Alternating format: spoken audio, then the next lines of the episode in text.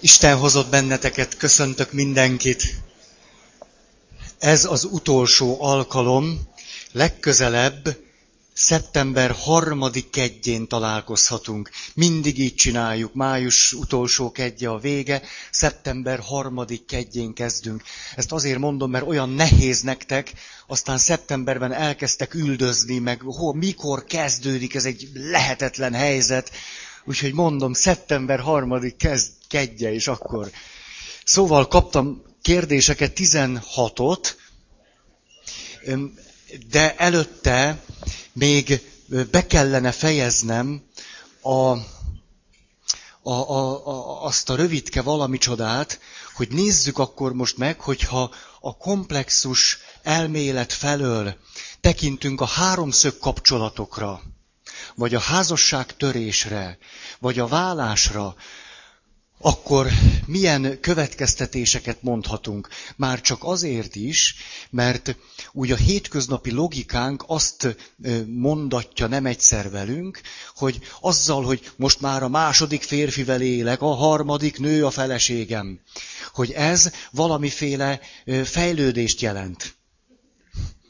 Ugye legalább ugye a nagy számok alapján, hát de mégiscsak a harmadik, hát és hogy hát, egy fejlődése vagy nem, nem egyszer inkább még éppen ellenkezőleg azt látjuk, hogy, hogy volt az illetőnek egy heroikus kísérlete arra, hogy ne egy komplexusos kapcsolatban próbáljon élni, nem tudta, hogy mit kell csinálni, amikor előjött a komplexusból mindenféle nehézség, hagyta az egészet a csudába, és átadta magát a komplexusának.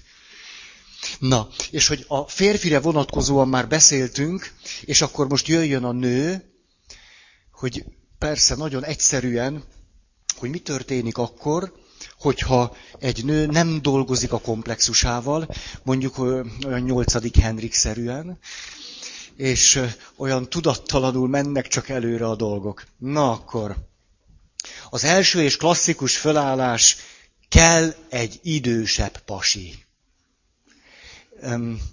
ez, ez egy igazi klasszikus. Tehát ez, ugye ennek a, hogy is mondjam, vannak, vannak olyan, olyan igazi termékeny korszakai ennek a vágynak, 5-6 évesen, nagyon, nagyon, nagyon előremutató dolog szerelmesnek lenni az apucimba. Ez nagyon előremutató, és ö, nagyon szép. Serdülőkor, utolsó föllángolás, azért az apám mégiscsak az összes pasinál jobb fej, és hogyha ha, ha tényleg van egy, egy ilyen viszonylag normális apukám, akkor azért a nőnek a fejében úgy, úgy megfordul, hogy hát azért nem lesz könnyű egy ilyen rendes űrgét, azért azért jó meg kell nézni, ez egy jó, jó fej azért az apám. Ha ennél többet gondol az apjáról, az már komplexus. Tehát ha azt gondolja, hogy ó, hát az apám annyira zseniális, hadd maradjak még egy kicsit itthon, ajjajjajjaj. Az már akkor sok. Hogyan tudunk ki keveredni ebből a csávából? Már most komplexus vezérelten. Nem szabadon, komplexus vezérelten. Hát úgy, hogy egyszerűen kell egy idősebb pasi. Az idősebb pasi, hát mit mondjunk róla? Lehet, hogy amolyan apa figura? Nem. Nem, nem, nem, csak véletlen. Véletlenül, mert... Na szóval, mondom akkor a, a, a verziókat.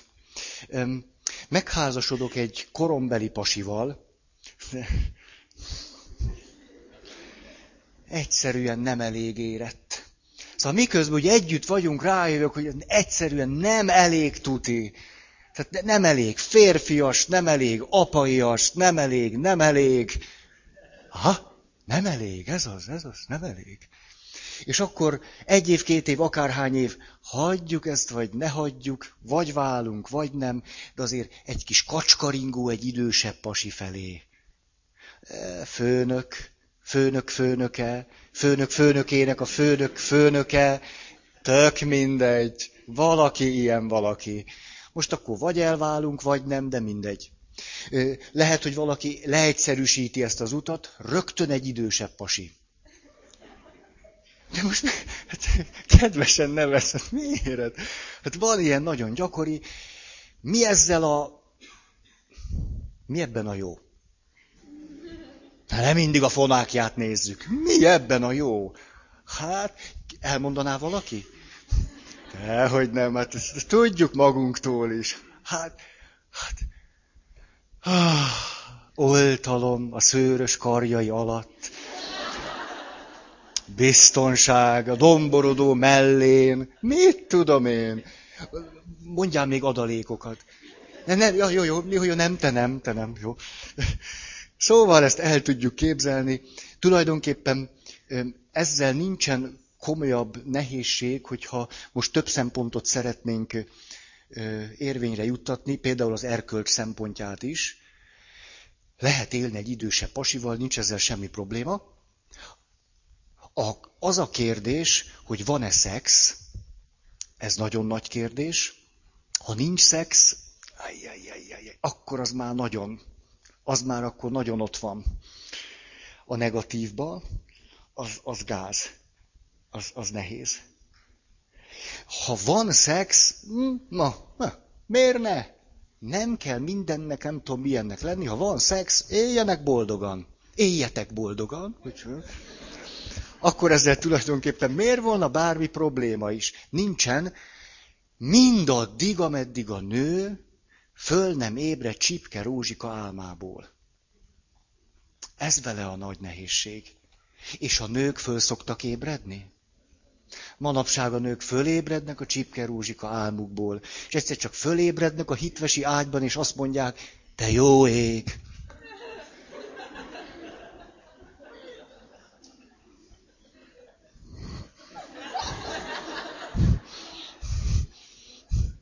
Ezt a törvény is tiltja.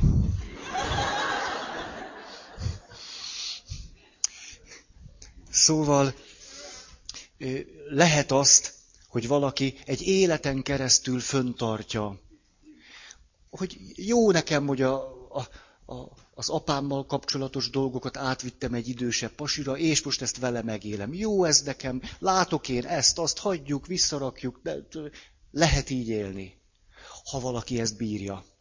Az esetek többségében a nők nem bírják. Nem bírják előbb-utóbb, ajjajjaj. Mi történik? A belső dinamikája a helyzetnek az, hogy akkor éppen a férjemről kell leválnom. Ugyebár. Tehát az apámról nem váltam le, hanem minden, ami az apámmal való kapcsolatban volt, azt egy az egyben átraktam egy másik férfire, és ott éltem tovább. Tehát valójában nem váltam le, hanem szemét váltottam. Az nagy különbség. Nem leválás, hanem átváltás. És ezzel a másik személlyel akkor élek, élek, élek, és egyszer csak előjönnek az apára vonatkozó dolgok, hogy hát le kéne válni. Itt akkor ez egy nagyon nagy nehézség. Ugye az egyszerűbb megoldás, hogy ott hagyom. Ez az egyszerűbb, kétség kívül. A nehezebb megoldás, hogy belső szabadságra jutok. Tehát, hogy nem csak a természet adta utat járom, ha a természet adta utat járom, akkor válok. Az a legegyszerűbb. Akkor az apámtól elköltözök, hagyom, nevelje föl a testvéreimet. Ezt most nem mondom tovább. Tehát akik a gyerekeim, vagy elviszem őket, mindegy. És ez az egyszerűbb. A nehezebb, a combosabb, hogy azt mondom, hát mégiscsak, miért ne lehetne egy életre szólóan?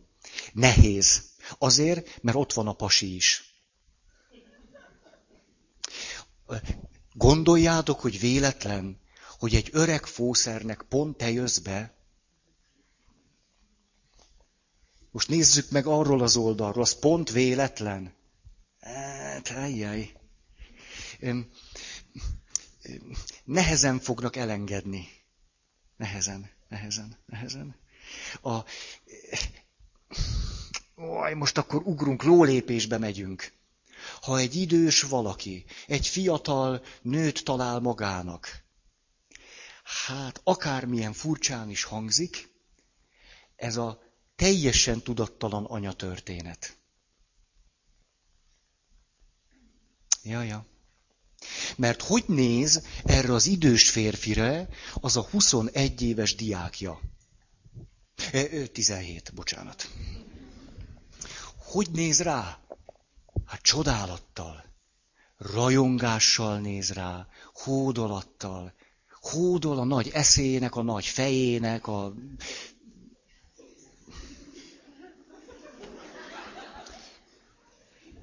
És ez szerintetek miről szól? Hogyha egy férfi ember rácuppan a hódoló tekintetre, a csodáló tekintetre, ez miről szól? Hát, hát ha ez nem az anyáról szól, akkor miről szól?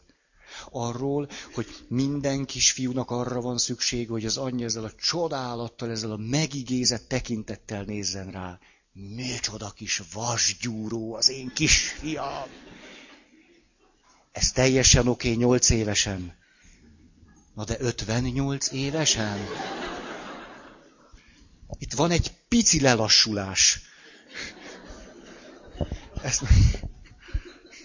Oj, Feri, most az empátiát otthon hagytam eddig, majd mindjárt küldöm, vagy húzom, vagy nem tudom. De nem akarok én senki... Na.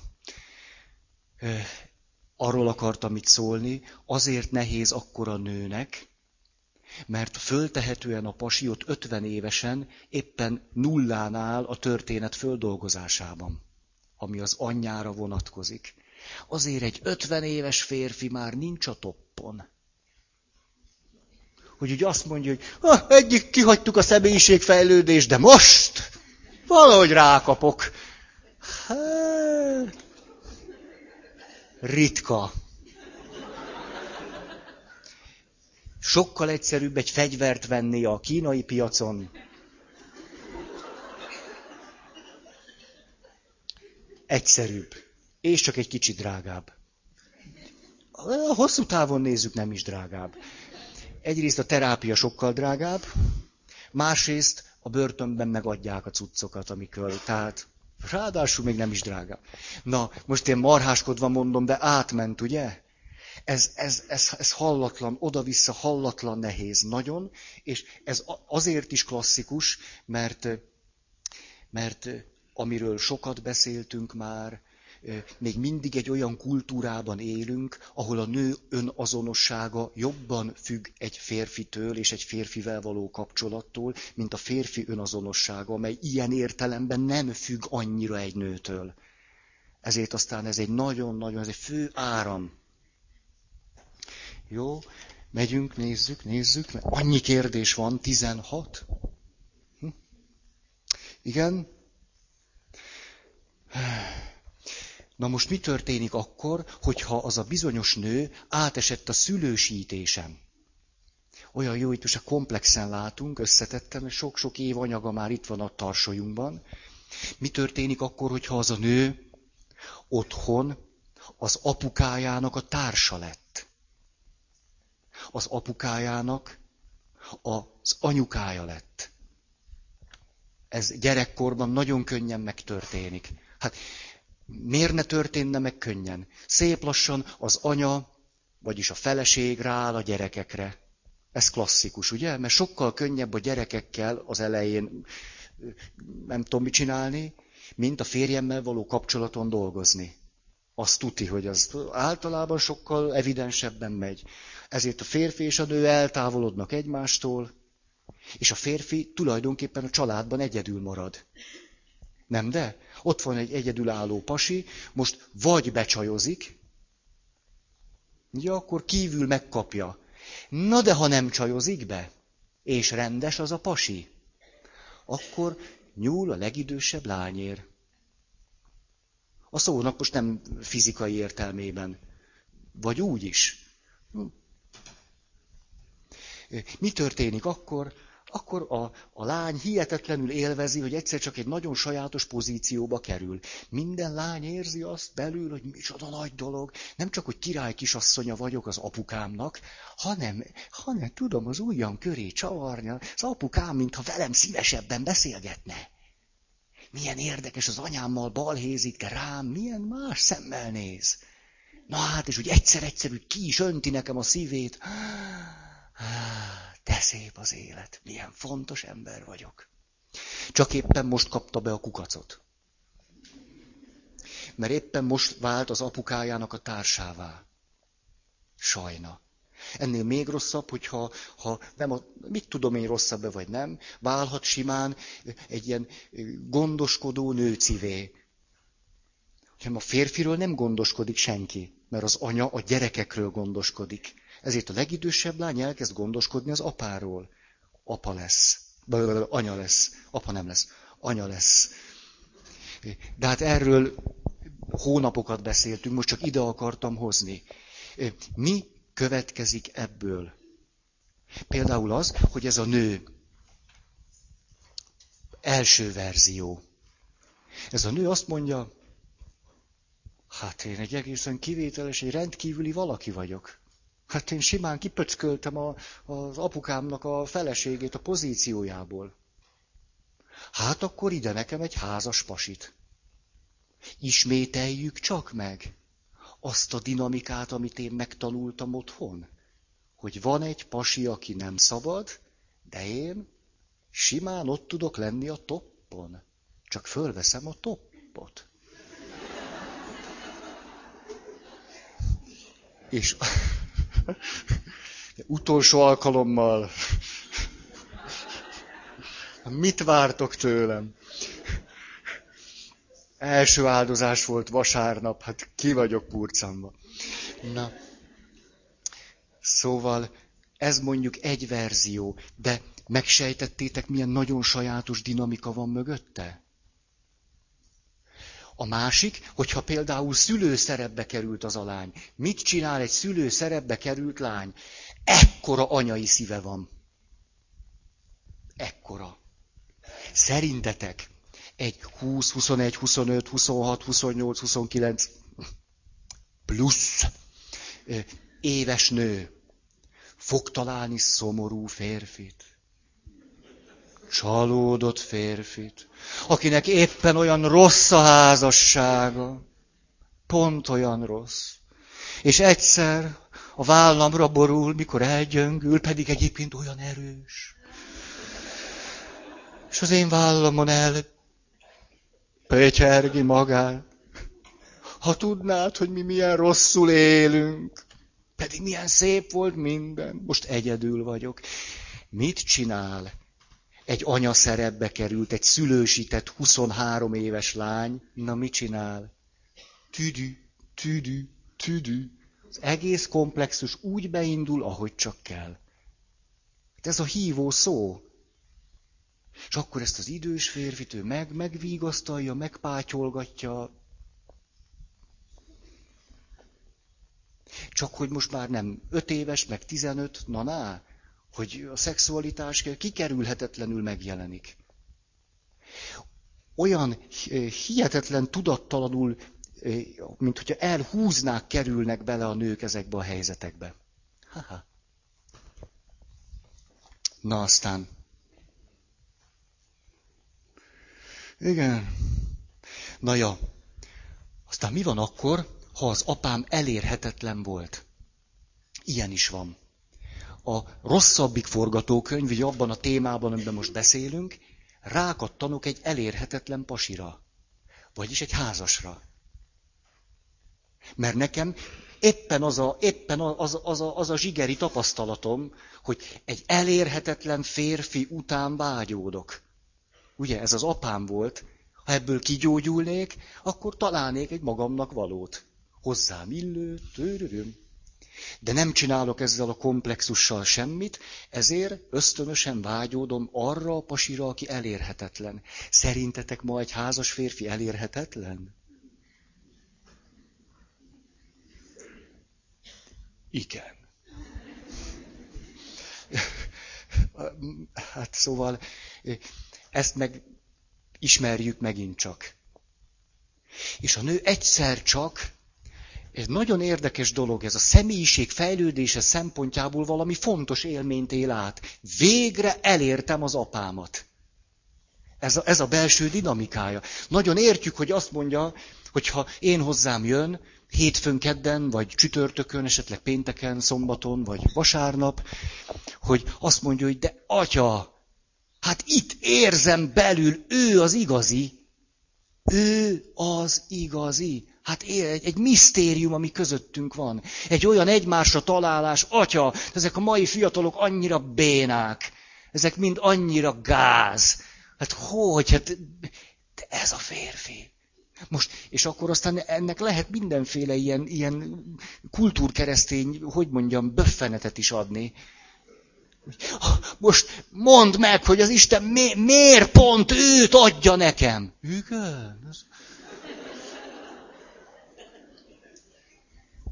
De hát aki egy életen keresztül vágyódik az apjára, akit nem tud elérni, majd ezt a vágyát ráteszi egy férfire, aki elvileg elérhetetlen, de ő most ezt megszerzi. Hát na ná, hogy, hogy a mennyországnak a talpát nyalogatja.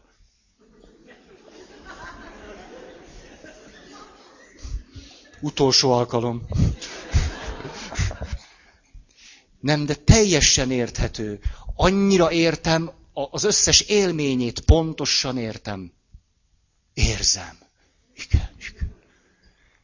De attól ez még semmi más, mint egy nagyon sajátos lépés a személyiségfejlődésben, és annak a bizonyos szempontból a katasztrófájában. Most elért, és akkor mi lesz? Most amit elért, ötször nagyobb bajba került ettől. És akkor mennek az évek, akkor mit tudom én, mi van. Szóval az elakadás nagyon sajátosan még nagyobb lesz. Ja. Tudok még ilyen szörnyűeket, várjatok. A, itt jön be a pap. A pap klasszikus esete ennek. Klasszikusa. Ezt a szemináriumokban, papnevelő intézetekben nagyon kellene tanítani. A pap az igazi elérhetetlen pasi, az igazi nagy skalp, az igazi, igazi. Mi? Tehát egy papra nagyon sok szempontból rá lehet startolni.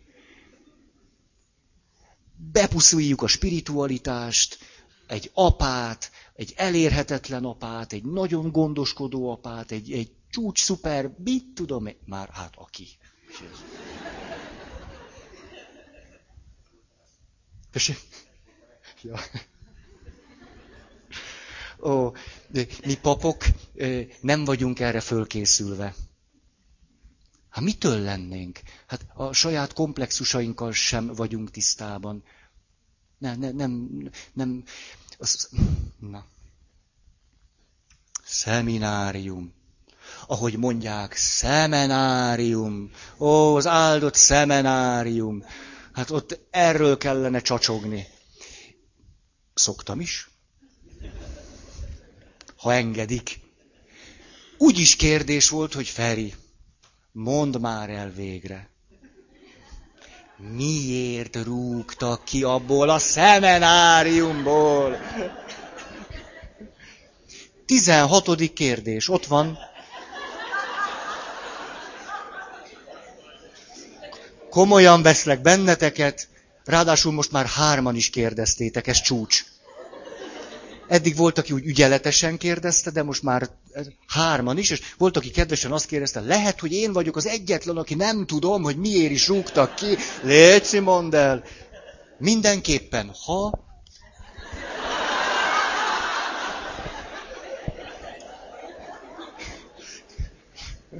Na, jó. A...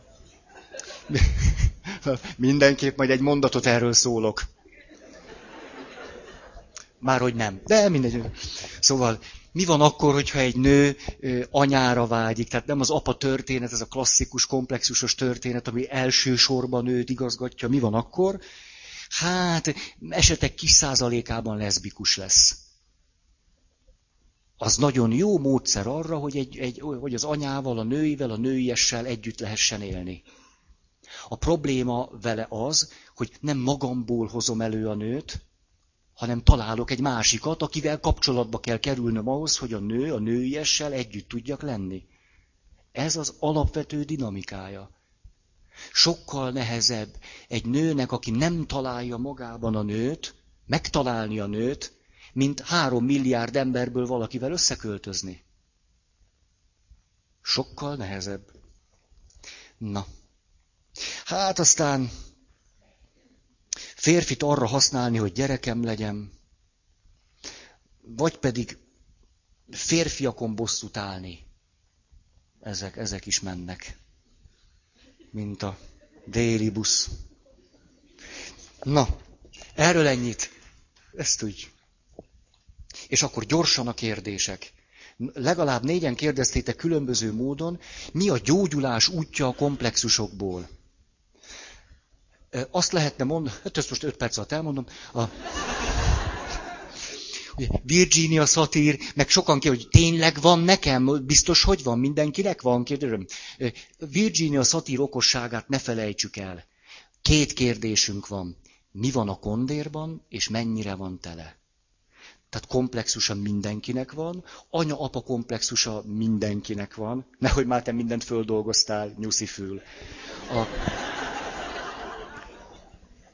a kérdés az az, hogy mennyire van tele, mennyire pozitív, mennyire negatív, és hát, hogy mi, mi van benne, tehát, hogy negatív a tartalma, vagy pozitív. Tehát kaját főztek a kondérba, vagy a trágya van benne. Ez, ez, ez a kérdés, igazából ezt a két kérdést, hogy mi van benne, és mennyi. Na, jött hozzám egyszer valaki, azt mondja, Feri, hogy én nem értem, egyszer elmondtad, hogy hát ez a személyiségfejlődésben úgy komoly dolgok történjenek, az első komoly dolgok az olyan két-három év, és hogy úgy, úgy, úgy, úgy valami az meg egy olyan tízes. És hogy itt sokan nevettek. Miért nevetnek? Ugye ő már tud valamit. Ezt tudom mondani, néhány hónap alatt is nagy élményeink tudnak lenni. Egy-két év az a, az a minimum, hogy, hogy, hogy ilyen komoly, komoly áttörések legyenek, de hogy úgy, úgy valamennyire az egy tízes. Miért, miért volna gyorsabban? Most képzeld el, hogy 20-25-30 éve az agyad, az agysejtjeid, az idegrendszered, a neuronhálózatod, mindened valamire be van állva. Minden valahogy már kapcsol, és fut végig, és megy, és megy, és megy, és megy. Hát mitől lehetne ezt két hónap alatt átgyúrni? Abszurdum. De néhány hónap alatt már egy-egy villanás van. A nem jó, hát itt most valamit észrevettem. Ezt most tudtam egy picit másképp csinálni. Ilyenkor tudjátok, megyünk az augusztba és vesszük a tortát. Pici változás, óriási siker. Legkomolyabban meg kell ünnepelni minden picit, mert lát, ilyen léptékben, hát az, a természet részei vagyunk. Hát na, na, hogy hát ez, ez, ez, ez ennyibe telik. És hát ráadásul a gyerekkori dolgokra épülnek rá a későbbi dolgok. Tehát minél korábbi az elakadás, na, na hát az összes minden, minden, minden rosszul épült rá. Hát most akkor oda, hát tízes. De már elkezdtétek. Na, aztán, ha ennél többre vágytok, olvassátok el a Személyiség születése című könyvben, van két nagyon szép mese. Két nagyon tündi-bündi mese. Abban van nagyon szép válasz erre. Azt vegyétek meg. Aztán, most, hogyha mégiscsak akarok valamit mondani, hogy hát most akkor hogy is, akkor nagyon egyszerűen azt lehetne mondani, ha valakinek erős pozitív komplexusai vannak, Neki veszteség földolgozni kell megtanulni, gyászolni, elengedni. Ugye pozitív apa, pozitív anya komplexus azt jelenti, hogy túlságosan is ragaszkodom ahhoz a jóhoz, ami azonban most már akadályává vált a felnövésnek, a párhuzamos kapcsolataimnak, házastársi kapcsolataimnak, Többes számban mondtam, hallottátok? Jó? A gyerekkori, a gyerekeimmel való kapcsolatnak, tehát akinek pozitív van, veszteségföldolgozás, gyászolás, siratás, leválás, beledöglés, ilyesmi. Nem adják olcsóbban. Én legalábbis ilyet nem tudok. Ha valaki tudja, hogy olcsóbban valahol adják, szóljatok. Én is beiratkozom. Ha valakinek negatív komplexusai vannak, ott pedig integrálás az énbe, Ez mit jelent? Hogy a negatív komplexus egy csomó fájdalom, sérelem, azt általában az ember elhárította magától. Valamilyen módon az ént védjük ezektől a traumatikus dolgoktól. Ugye, és azok külön a személyiségben külön léteznek és élnek. A cél annak, akinek negatív komplexusai vannak, hogy ezekkel valahogy kezdjen találkozni. Szörnyű, elviselhetetlen, ebbe is beledöglünk. Mindegy, tehát, hogy pozitív vagy negatív, mindenképpen beledöglünk. A döglünk. És akkor egy mondat, hogy miért döglünk bele, mert az énnek, annak az énnek, ami valahogy sikerült, hogy föl tudjon nőni, annak el kell tűnnie. Egy másik, másik én kellene, hogy kifejlődjön. Persze ennek az énnek a talaján, és tiririm, diririm, diririm. De hát ténylegesen ilyen élményünk kell, hogy legyen. Ez a logikus, hogy beledöglök. Ez a logikus, mert azt jelenti, hogy na most történik, van most jön valami új. Azt beledöglés nélkül nem lehet. Egy, egy rosszul épített épületet kártatarozni alapig nyomni kell visszafelé, és akkor az ember beledöglik, és és elkezd jobb lenni. A, tehát akinek negatív van, ott mit? Ott az élményre van szükség. Érzelmi átélésre olyan dolgoknak, amelyeket nem élhettünk át akkor, amikor velünk történt, mert annyira szörnyűnek éltük meg, vagy pedig átéltük, de annyira fájdalmas volt, hogy bezártuk. Mert akkor nem tudtunk vele mit kezdeni. Tehát, mint a kékszakálú herceg várában, ki kell nyitogatni az ajtókat. És elővenni olyasmit, amit azért zártunk be, mert nem tudtunk még vele mit tenni, de már most felnőttek vagyunk, most már tudunk vele valamit kezdeni, mert nem vagyunk annyira kiszolgáltatottak. De közben persze a komplexusos személyiségünk tiltakozik ez ellen, mert még mindig azt gondolja, hogy olyan védtelen, mint gyerekkorába. És hogy bele fog dögleni. Ezt így nagyon egyszerűen e- ezt, ezt tudom mondani. Hát az egyiknek sírni kell megtanulni, meg a másiknak is. A, Egyébként ilyen apa-anya történetre szinte mindenfajta terápia jó. Mert mindig itt kezdődik. Tulajdonképpen mindig, mindig ez. Mindenféle terápia, pszichodráma, menjetek, akár, menjetek akárhova. Az, az jó lesz. De. Jó. Mondok egy viccet. Belefér az? Ajjajajajaj. Gyorsan egy vicc. Megy a, a, a fiatal férj a rabbihoz. Jaj, rabbi, nagyon nagy bajban vagyok, mert nem csak fiatal férj vagyok, hanem apa is, és ott vannak a gyerekek, picik még, ott van a feleségem. És akkor hazamegyek, mindenki engem akar. Hát most melyikhez menjek oda először? Össze a gyerekekkel egy kicsit játszak, mert úgyis le fog feküdni, vagy lefekszenek, vagy hát a feleségemhez menjek, aki hát úgy húsz darabig egyedül. Hát a rabbi elgondolkozik, hogy menj csak a gyerekekhez, ők a jövő. Na hát elmegy, három nap múlva megy, rabbi, rabbi, hát a feleségem annyira akkora balhék csapott, ez nem jött be. Rabbi elgondolkodik, hm, hát mégiscsak a feleség az életed társa, az a párod, akit szabadon választottál, menj csak a feleségedhez először. Hát elmegy, három nap múlva teljes összeomlásba megy, rabbi, rabbi, hát a gyerekek akkora rajcsúrt csináltak, szét rúgták a ház falát, hát ez nem jött be. Rabbi elgondolkodik, azt mondja, tudod mit? Keresztelkedj ki. Tehát itt egy rendes zsidó emberről van szó, azt mondja, hát rabbi, ettől megoldódik a probléma? Mert rabbi azt mondja, hát a tied nem, de az enyém igen.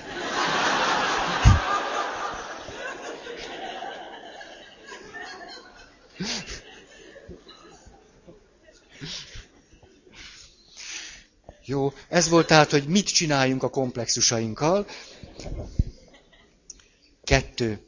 Csak pozitív és negatív. Ez ilyen kedves, ez jó. Na, a, csak pozitív és negatív komplexus van? Van vegyes komplexus? Ez régen, mint a balcsinál, tudjátok, csak vegyes volt, így összekötötték a két kis izét, és akkor csak csoki vanília egybe. De utáltam ezt. Itt is a diktatúra lehellete ért el, hideg lehellete, fagyos lehellete. Csak vegyes van. Vagy hogy változnak-e a komplexusok. Hát, ö, ö, ugye erről tettem egy, egy óvatos megjegyzést, hogy természetesen senki sem tiszta eset. Senki. Tehát olyan nincs, hogy valakinek van egy böhöm nagy negatív anyakomplexe, és semmi más. Tehát ez sosem, sosem működik így. Mondom, mondom a, a szépségét, a, a, a mélységét ennek a történetnek. Ugyanis, ha én nekem itt tudatosan, már hogy az élet gyakorlatában állandóan tapasztalás szerűen van mondjuk egy, egy negatív anyakomplexusom, akkor a tudattalan azt próbálja kiegyensúlyozni. Ott tehát körülbelül a komplexussal egyenes arányban, tehát annak a negatívságával egyenes arányban, tudattalanul lojális vagyok az anyukámhoz. És mindahhoz, amit képvisel. Tehát ez egy nagyon-nagyon érdekes, mondom a saját példámat. Ugye nekem kialakult egy negatív anyakomplexusom.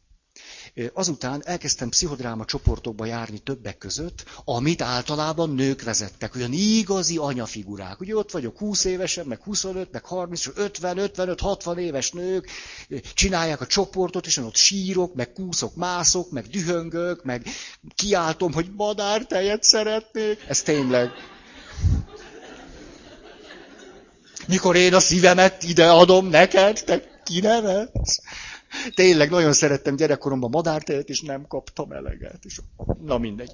Szóval, hát madártej, madártej. Na, és hát akkor mi egy ilyen pszichodráma csoportban, ugye ezek a nagy anyák, ezek az anyafigurák, hát ezek ott dődelgettek, meg ki mi lesz jó a kis ferikének, és hogy gyógyultam, és és mi lett belőlem?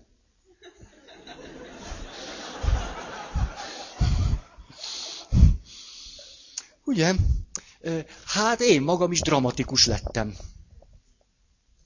És egyszer csak, már nem az van, hogy én ülök a csoportban, és akkor egy nagy-nagy mágus anya, tő, gárdíroz engem, hanem hát, hogy az a nagy mágus anya a dramatikus vezetőtárs, vagy én vagyok az ő társa. Tehát egyszer csak egymásnak munkatársai vagyunk, és egyszer ő vezet, egyszer én vezetek, és nekem lehúzták a rolót. Képzeljétek el? Egyszer csak egy olyan dolog jött elő, 30 fölött, mikor azt gondoltam, hogy hát ott dramatikus vagyok, és Fatima az anyámmal egész jól elboldogulok, és tényleg így is volt. És egyszer csak ott kezdtem levénulni. Kényelmetlenül éreztem magam. Nem volt kedvem vezetni. Nem esik jól.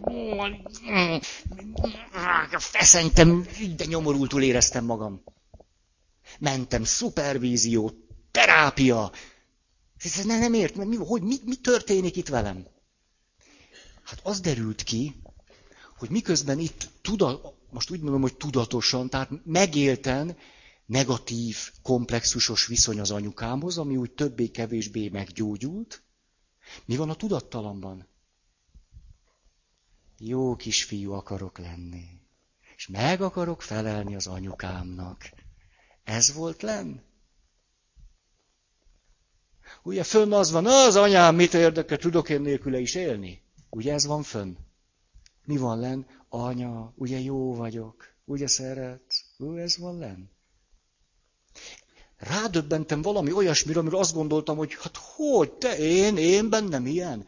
Meg akartam felelni az anyukámnak. Ilyen egyszerűen.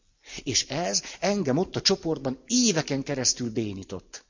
És aztán, ha, átjutottam rajta. Most megint virulok. De ez nagyon jól mutatja, hogy olyan, amit kérdeztetek, hogy most csak pozitív, csak nem, van-e vegyes, vagy valami, azt tudom mondani, hogy a tudattala mindig kiegyensúlyozásra törekszik, és ott olyan meglepő dolgok vannak, és ezért, ha ha valaki öm, dolgozik azzal a részével, ami tudatos, és ott történnek jó dolgok, akkor a nem tudatos részen is, ami ennek ilyen értelemben ellentéte, ott is történnek változások. Ugyanis én sose jutottam volna el oda, hogy ezt föl tudtam volna ismerni. Soha. Egy életet leéltem volna úgy, hogy jó, hát én az anyámmal rosszba vagyok, és kész. Egyszer csak ez átbillent, és... Tehát ezzel azt akarom mondani, hogy látjátok, ez milyen hihetetlenül szépen árnyalt dolog. De ezt, ezt többszörösen megfigyelhetjük, hogy most mondok egy nagyon egyszerű példát, a hippi nemzedék. Ugye hihetetlen tudatos szembenállás a társadalommal, a neveléssel, a kultúrával és ilyesmi, és emlékeztek, hogy a kutatások azt mutatták, hogy a hippik szülőként konformistábban neveltek, mint az átlag amerikai lakosság. Ugye tudattalanul pedig egy nagyon erős kötődés. Egy nagyon erős igentmondás arra, ami a fölszínen meg egy, egy negatív komplexusban jelenik meg, és tiltakozásban. E, ezért, és egyik se jó nekünk. Tehát az se jó nekünk, hogy csak beszólunk a, a, a főnökeinknek, mert van egy negatív apakomplexusunk, és minden, ilyen nem tudom mi, apa főnökszerű, az menjen a sunyiba. De az se jó, hogyha közben meg tudattalanul itt benn, teljességgel a, a, a ilyen nagy férfiak hatása alatt élünk. Mert csak gondoljuk, hogy nem. Na, tehát azért vannak itt mélységek, de hát jön a nyár. Jó? Három. Mi a különbség a komplexus és az attitűd között? Hát, szerintem az attitűd az valami szabad viszonyulás valamihez. Szabad. És érzelmekben is szabad. Nem egy, nem egy görcsös, nem tudom mi. Ez valami, szerintem ez a különbség. Ennyi. A kult szó azt gondolom, hogy a, a realitás. Tehát, hogy milyen a viszonyom valamihez. Ha komplexusos a viszonyom, nem csak, hogy nem szabad, hanem mindig irreális is. Irreális. Hát túl nagy hatással van rám az anyám, túl kis hatással van rám az anyám, túl, túl valami, valami nem reális. Egy, egy teljesen egészséges attitűdben, hozzáállásban, egyszerűen ez egy szabad valami, és a realitásnak megfelel. Tudom csinálni, tudom nem csinálni, tudom nagyon csinálni, tudom elereszteni, egyszerűen egy szabad viszony. Tudok neki örülni, na, jó? Négy. Egy első generációs értelmiségi apa megfelelési neurózisa is kitermelhet-e tudós vénlányt?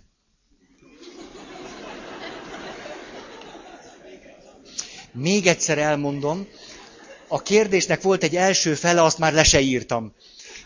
Azt mondja, egy első generációs értelmiségi apa megfelelési neurózisa kitermelheti-e a tudós vénlányt?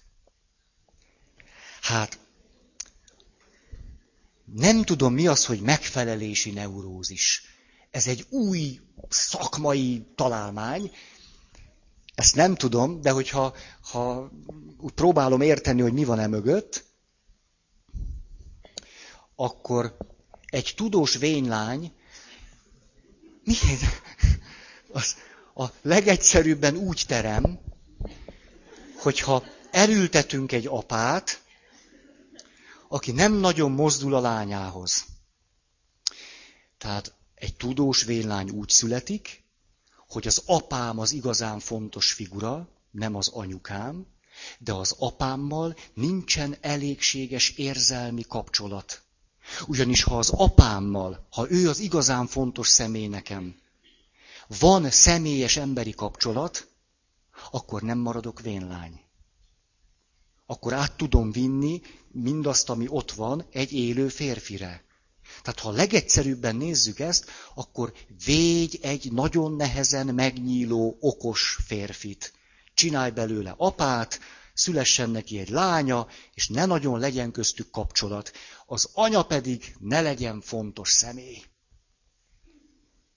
És kapunk egy tudós vénlányt.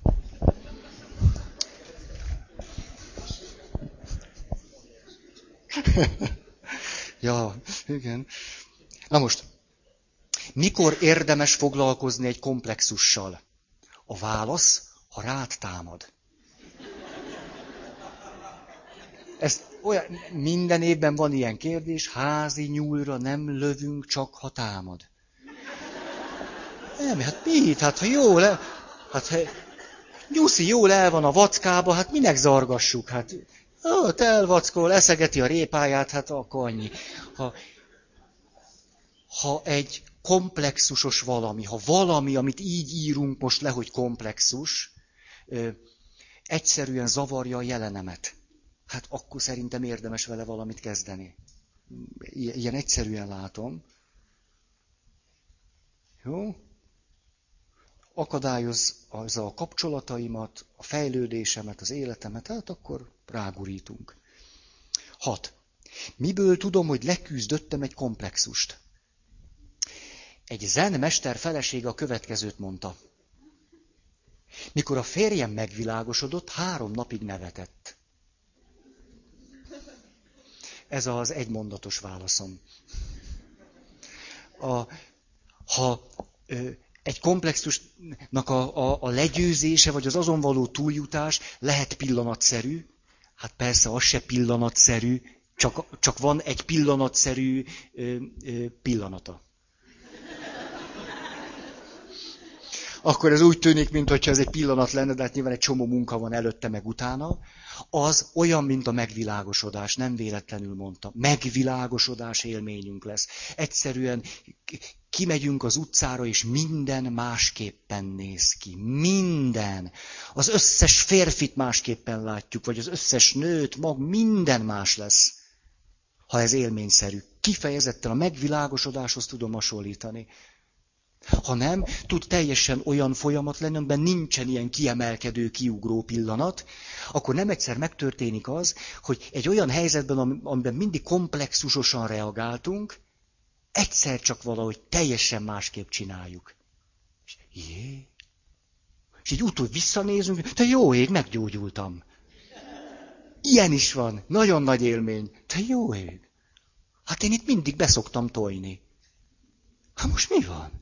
Nem félek. Ez, ez nagyszerű. Tehát ott is egy csomó munka van előtte. És egyszer csak, tudjátok, Pirinszki Jánosnak az a gyönyörű verse, amit nem akarok idézni, de csak utalni rá, hogy amikor a háziasszony megkeleszti a tésztát, meggyúrja, nem keleszti, gyúrja, meg kell magától. Meggyúrja, és akkor leteríti a kendővel, és a tészta magától meg kell. Amikor az ember a lelkével dolgozik, olyan, mint amikor a tésztát meggyúrjuk, utána hagyjuk, alszunk rá egyet, és meg kell magától. Nagyon szép. Nehogy már azt gondoljuk, hogy amikor ezt szoktuk mondani, hogy megdolgozok valamivel, hogy csak én dolgozom. Dehogy is. Az egész természet a segítségemre siet. Ez nagyon szép. Jó? Miért kell ilyen kicsi betűvel írni, Feri? Hét. Kislányom, kisfiam, hat éves. Jóvá tehető-e a sok hiba, amit elkövettem? Miért ez olyan szép? Milyen nagy dolog, valaki ilyen korán fölismeri. Nem, ez nem, nem, legkomolyan, nagyon, nagyon szép, nagyon szép. Hát, mondom a választ. Előrefelé nagyon sok minden jóvá tehető. A következő gyerekekkel már nem csináljuk meg. Vagy pedig ezekkel a gyerekekkel már más lesz a viszonyunk. Ezt nevezem előrefelé jóvátételnek. Vagy mások felé, vagy az időben előrefelé. Ezt neki csináljuk le. Milyen nagy dolog az. És a másik, te jó ég, változik az apám. Hogy annak hogy tud egy gyerek örülni. Mikor egy gyerek, az, az anyám, ezt ír, látom, hogy az anyám ezen, és akkor mond két normális mondatot utána. Hogy nem azt a szokásos izét, hanem látszik, hogy úgy, hát mint hogyha friss oxigént szívnánk. Mint ti ott. Tehát előrefelé. A jelenben azt lehet tenni, jóvá tenni a jelenben, hogy most ezt nem tudom. Igen. Ja, ja. A jelenben a következmények vállalásával. Azzal szoktuk tetézni a bajt, hogy megcsináljuk a bajt, és utána letagadjuk a bajt. És ezért az áldozat duplán szenved. Tehát ha már megcsináltuk, akkor annak a következményeit vállaljuk. Tehát például, hogyha ha most mondok egy nagyon egyszerű, csecsemőkorban elhanyagoltam a gyerekem, és utána 5-6-7 éves korban is lóg rajtam, mint Moncsicsi a, nem tudom én, a faágon, akkor fogadjam el, hogy az én gyerekem most éppen próbál valamit bepótolni. Emlékszem, volt egyszer a születés hete, ugye minden évben van, és tartottam ott egy előadást, hát kompetensen persze, és a, és a, a jött egy anyuka, és azt mondja, hogy, hogy elmondta, hogy hogyan hanyagolta el a gyerekét, és utána beszámolt arról, de az nem volt számára tudatos, hogy az elhanyagolás volt. Ő csak elmondta, hogy, hogy ő milyen zseniálisan nevelt a gyerekét, hetekig hagyta, hogy sírjon, mert az ő anyja azt mondta, hagyd csak, hagyd sírjon, majd megerősödnek a hangszálai, és, és akkor majd szépen, szépen a normális mederbe terelődik az élete. Jó, hát teljesen elhanyagolt lett, hospitalizálódott, és aztán lemondott mindenről, hogy az anyja egyszer is bemegy hozzá. Mi történt később? Mikor mentek a játszótérre, nem szállt le az anyjáról. Ugye minden gyerek, aki mellett ott volt a kecsemőkorban, elmert engedni az anyja kezét, és mert csúszdázni. Ez a kis pöttöm meg, már volt a nyereje, hogy kapaszkodjon az anyukájába. Tehát akkor a jelenben fölismerem, hogy a múltbéli tettemnek ez volt a következménye, és akkor most, most, akkor szenvedek. Ez, ez a rendes dolog. A múltra vonatkozóan pedig, de van értelme a szenvedésnek, nem azt mondja, ah, minden gyerek normális tud lenni, csak az én kölykön nem. Pici korba sírt, most meg kapaszkodik, hát miért pont az én gyerekem? Istenem, miért büntetsz engem? Na. A, tehát ezeket akkor levesszük a napirendről. A, a másik, a múltra vonatkozó jóvátétel pedig az, hogy amikor a gyerekem odaáll elém, és azt mondja, anya, te miért mentél vissza dolgozni, mikor én másfél éves voltam? Akkor szépen nyelünk egyet, iszunk egy kis kólát, leülünk, és azt mondjuk, nem tettem jól. Hogy elismerjük. Az elismerés, ahhoz képest, hogy mennyi mindent elrontottunk, az elismerés hihetetlen sokat jelent a felnőtt gyerekeknek. Döbbenetesen kevéssel is be tudja érni egy felnőtt. Nagyon kevéssel. A baj, hogy ezt a keveset se adjuk meg felnőttként, hanem még mindig ráhárítjuk a balhét. De hát tudod, fiam, tudod, lányom, hát milyen időket éltünk, aj, de nehéz volt az életünk, fogd már be a szádat. Ez nem azt jelenti, hogy nem éltetek nehéz időket, hogy nem volt ismerd el akkor is. És ha majd elismerted, akkor a gyereked, aki odaállt eléd, meg fogja kérdezni, és anya, miért csináltad? És akkor mondd ezt el. De nehogy ezzel kezd. Na. És egy kicsit se vagyok direktív.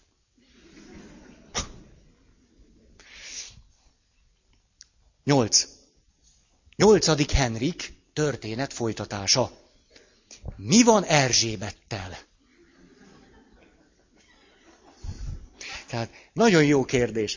Mi történik akkor, ha negatív anya, negatív apa, negatív én komplexus, 8. Henrik, Bolein Anna a felesége, levágatjuk a fejét francia bárdal, francia bárdossal.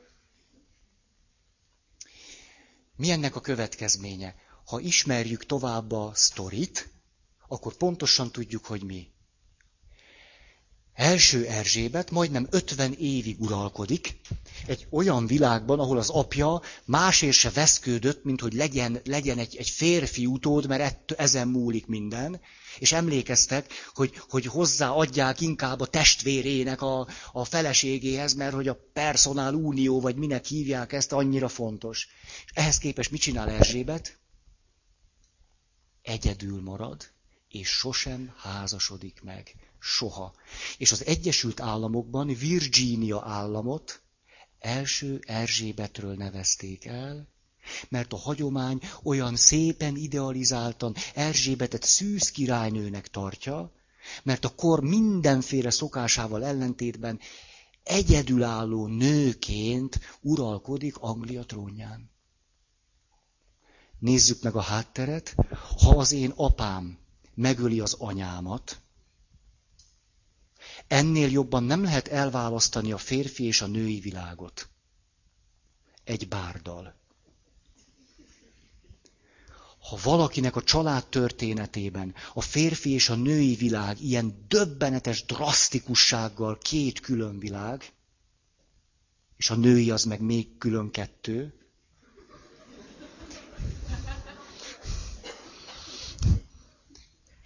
akkor egy kicsit sem csodálkozom azon, hogy ez a nyomorult Elizabeth, sőt Elizabeth, sosem tudta ezt a két világot összerakni. Soha nem tudta. A társkapcsolat szintjén soha. Szeretői voltak. Ugye ismerjük ezeket a híres filmeket, 58 epizód, és csak a nők bírják végignézni. A, az erről szól akkor most próbáltam megválaszolni, hogy mi történik például ilyenkor. Nem egy jó örökség, ha az apám megöli az anyám. Nehezíti a társkapcsolatot. A, a kérdezőnek van egy, van egy, egy mondatom. Ha a kérdező ö, ö, jól beszél angolul, akkor keressen meg engem most az előadás után. 9. Ismered-e a Titok című filmet, könyvet, és mi a véleményed róla? Nem ismerem, de a véleményem az...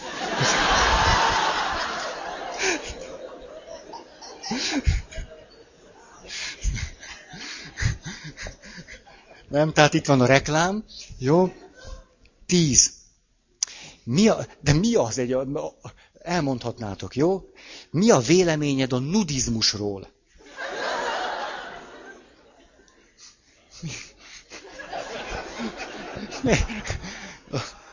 Hát, két gondolatom van erről. Az egyik, hát ha valakinek bejön, hát mit? Engem nem zavar. Hát most miért? Hát nudizzon, vagy mit? Mesztelenkedjen, mászkáljon, élvezze az UVB sugárzást. Hát mit?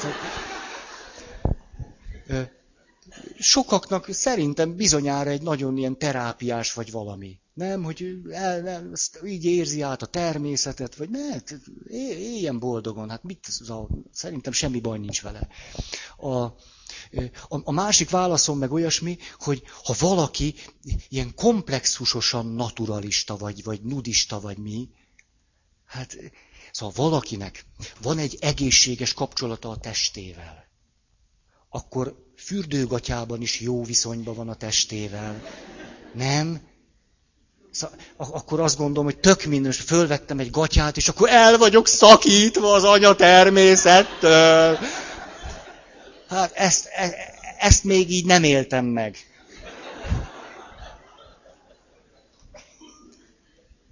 De hát miért? Nincs, nincs semmi papi kifogásom ellene.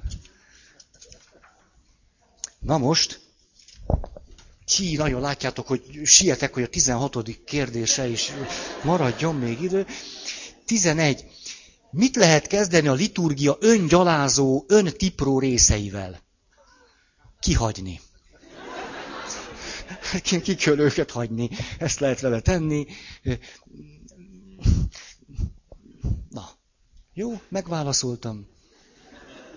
A sajnálatos az, hogy na, Hát, hosszú története van ennek. Érthető is, nem is, kellene rajta változtatni. Sokkal azt gondolom, most már időszerű lenne, hogy egy kicsit másképpen is megfogalmazzuk az alapvető Istenre utaltságunkat. Ugye ez a, az ember bűnös, és ezért rászorul az Istenre, ez nem a legmélyebb viszonyunk az Istenhez. Ennél sokkal mélyebb viszonyunk van vele. Ezt, ezt így emlékeztek arra nagyon egyszerű modellre a házasságtörő asszonyjal kapcsolatban. Van a normák, a felettesén szintje, lelkiismeret szintje, és mondjuk így a szív legmélye, a, a szent lélekkel való tőlünk telhető közvetlen találkozás. Most, ha az Isten kapcsolata liturgiában elsősorban ez a bűnös vagyok, de az Isten megszabadít a bűnömtől, ez elsősorban a lelkiismereti szinten fejez ki valamit, nagyon fontos ez a szint, de akkor itt van a hangsúly, és kevésbé egy ponttal mélyebben. Természetesen ez a második szint azért belegyökerezik a harmadikba. Kövessel egy nagy gazemberséget. Akkor majd meg, meg, megtapasztalhatod, hogy azért ott a harmadik szintbe gyökerezik. De én azt gondolom, hogy, hogy ennél, ennél sokkal, sokkal szebb és evidensebb a viszonyunk Istenhez. Sokkal, sokkal. Tehát van mind dolgozni. Kész. 12. Ha az Ószövetséget nem vesszük mindig szó szerint, az Új Szövetséget miért vesszük így? Én nem. Miért venném az Új Szövetséget szó szerint? Ha megbotránkoztat a jobb kezed, vágd le. Ha megbotránkoztat az egyik szemed, vágd ki. Nem, tehát nem veszem szó szerint. Meg nem érdemes. Tehát...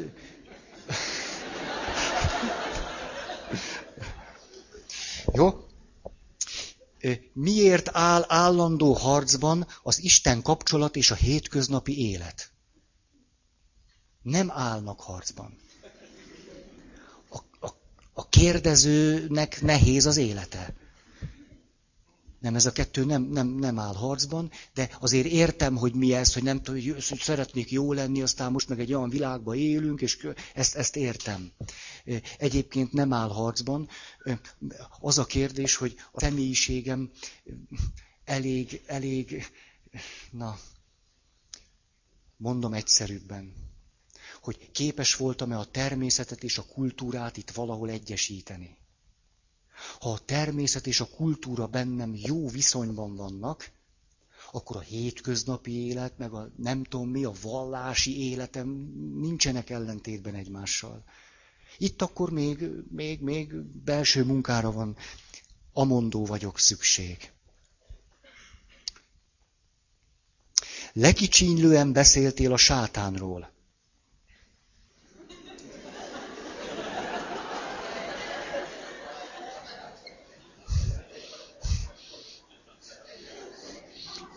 Mivé tettem itt magam? Tényleg nem érzed iszonyatos nyomásnak a kísértés özönt, amely körülvesz minket? Nem. Nem érzem, hogy kísértés özön nyomasztóan nehezedne rám, itt is azt gondolom, ezt a két kérdést összekapcsoztam, hogy itt a kérdező éli át a világban járva a kísértés özönt, mely nyomasztóan hat rá. Ez, ez a te sajátos látásod, tapasztalatod. Ezzel valamit érdemes volna tenni. A, ezt barátian mondom, tehát nem, nem, a sátánról nem beszéltem lekicsinlően, hanem abban az összefüggésben nem kívánom őt komolyan venni, amikor a sátán az a felettes én részeként egy ilyen végső megerősítését adja annak, hogy jó kisfiú legyél, jó kislány legyél, mert különben elvisz az ördög a farkával együtt. E- ezzel nem, nem, nem tudok azonosulni mikor a sátán a felettesén része, és ez egy fok, nem is tudom, hogy rosszabb-e vagy jobb, tehát akkor, akkor ez ugyanaz a dinamika, mint amikor Istent arra használjuk föl, hogy, hogy a gyerekeinket megfélemlítsük, hogy legyenek rendesek. És akkor Isten az a végső nagy szem a háromszögbe, aki... Tehát most ebből a szempontból mindegy, hogy háromszögben egy szem és Istentől rettegek, vagy pedig egy ilyen patás valaki, bos képeket nézegetek, és boldogtalanul élek. Tök mindegy, mert ugyanarról szól. Második gondolatom ehhez. A gyerekkorban van egy csomó negatív tartalom, amivel egy gyerek nem tud mit kezdeni. Ezeket természetesen kivetíti. Ezért van olyan nagyon nagy szükségünk a mesékre. Nem lehet mindig öntyön-pöntyön meséket mesélni egy gyereknek, mert a mesének pont az a dolga, hogy azt a megnevezhetetlen, a, a, a szívemben, gyomromban lévő szorongást, amit négy évesen érzek, azt végre kitehetem, és azt mondhatom, hogy ez a rohadt farkastól félek, aki a bárányt ki akarta nyírni. De szerencsére a bárány leforrázta azt a rohadékot. És hogyha ilyen, nem tudom, ilyen, nem, milyen számomra elfogadhatatlan, fundamentalista keresztény elvekből kizárólag nem tudom milyen meséket mesélünk, nem teszünk jót a gyerekeinkkel. Óriási jelentősége van, hogy tárgyiasulhat a félelemnek az oka. Nagyon nagy dolog, mert akkor már kint van, és nem itt bent. És ha kint van, be tudok bújni a paplan alá, és ott nincs. Értitek? Ha bent van, hiába bújsz a paplan alá, mert jön veled. Tehát kell a farkas, kell a hétfejű sárkány, ezek nagyon kellenek. Ennek a non plus ultrája a sátán. Ezt gondolom másodjára. Harmadjára meg a következő. Szóval aki nagyon sátánozik, így a sátán, úgy a sátán, azt sejtem, hogy egy csomó negatív tartalmat még mindig kivetít. Nem, nem, nem, nem bírja ezeket most már integrálni, nem bírja azt mondani, hogy na azért ez van itt, ez van ott, azért én se vagyok matyóhímzés, ezt nem. Nem, hanem mindent a sátánra ken. Nyugodtan tessék egy picit bejjebb jönni. Az, az jót fog tenni. És a, a harmadik válaszom, ha az Isten élményeket komolyan veszem, mint, mint szubjektív realitásokat, a sátán tapasztalásokat is komolyan veszem, mint szubjektív realitásokat. Nagyon komolyan veszem. Ha valakinek van olyan csontvelőig ható sátán élménye, azon egy kicsit sincs mit nevetni vagy humorizálni. Az, az egy olyan élmény, amit nem kívánok senkinek az nagyon durva. Ha valaki erről a tapasztalatról beszél, ezt hihetetlenül komolyan veszem. Nagyon. Ott vagyok száz százalékig. De az ilyen proíciált, meg felettesén, meg nem tudom mi sátánocskákkal nem foglalkozom. Ha értitek, amit akarok ezzel mondani. Jó? Ha meg nem, hát... Na most, 14. Kell-e mindenkinek lelki vezető a keresztény élethez? Mikor nem kell? Hol van annyi alkalmas ember? Most szerintem kezdjük a harmadik kérdéssel. Nincs. És akkor az első kettővel már nem érdemes foglalkozni. A Tudom, ez így föl-föl röppen ez a lelkiség, hogy minden ember mellé kell egy lelki vezető. Hát természetesen tök jó dolog, ha, ha van egy, egy, egy folyamatos kontroll, jó, hogyha, de persze, hogy jó. De azért ezt nem kell túlspirázni. Hogy jaj, egy lelki vezető nélkül nulla az Isten kapcsolatom. Az is viszont bizonyos számomra, hogy az elkerülhetetlen, hogy néha, néha ne szoruljunk rá külső segítségre. Lehetetlen. Hát az lehetetlen, hogy én jártas legyek az Isten kapcsolat minden lépésében. Ezért aztán néha, legalább néha, bölcs dolog keresni egy valakit, aki már azon az úton járt. Ezt bölcs dolognak tartom.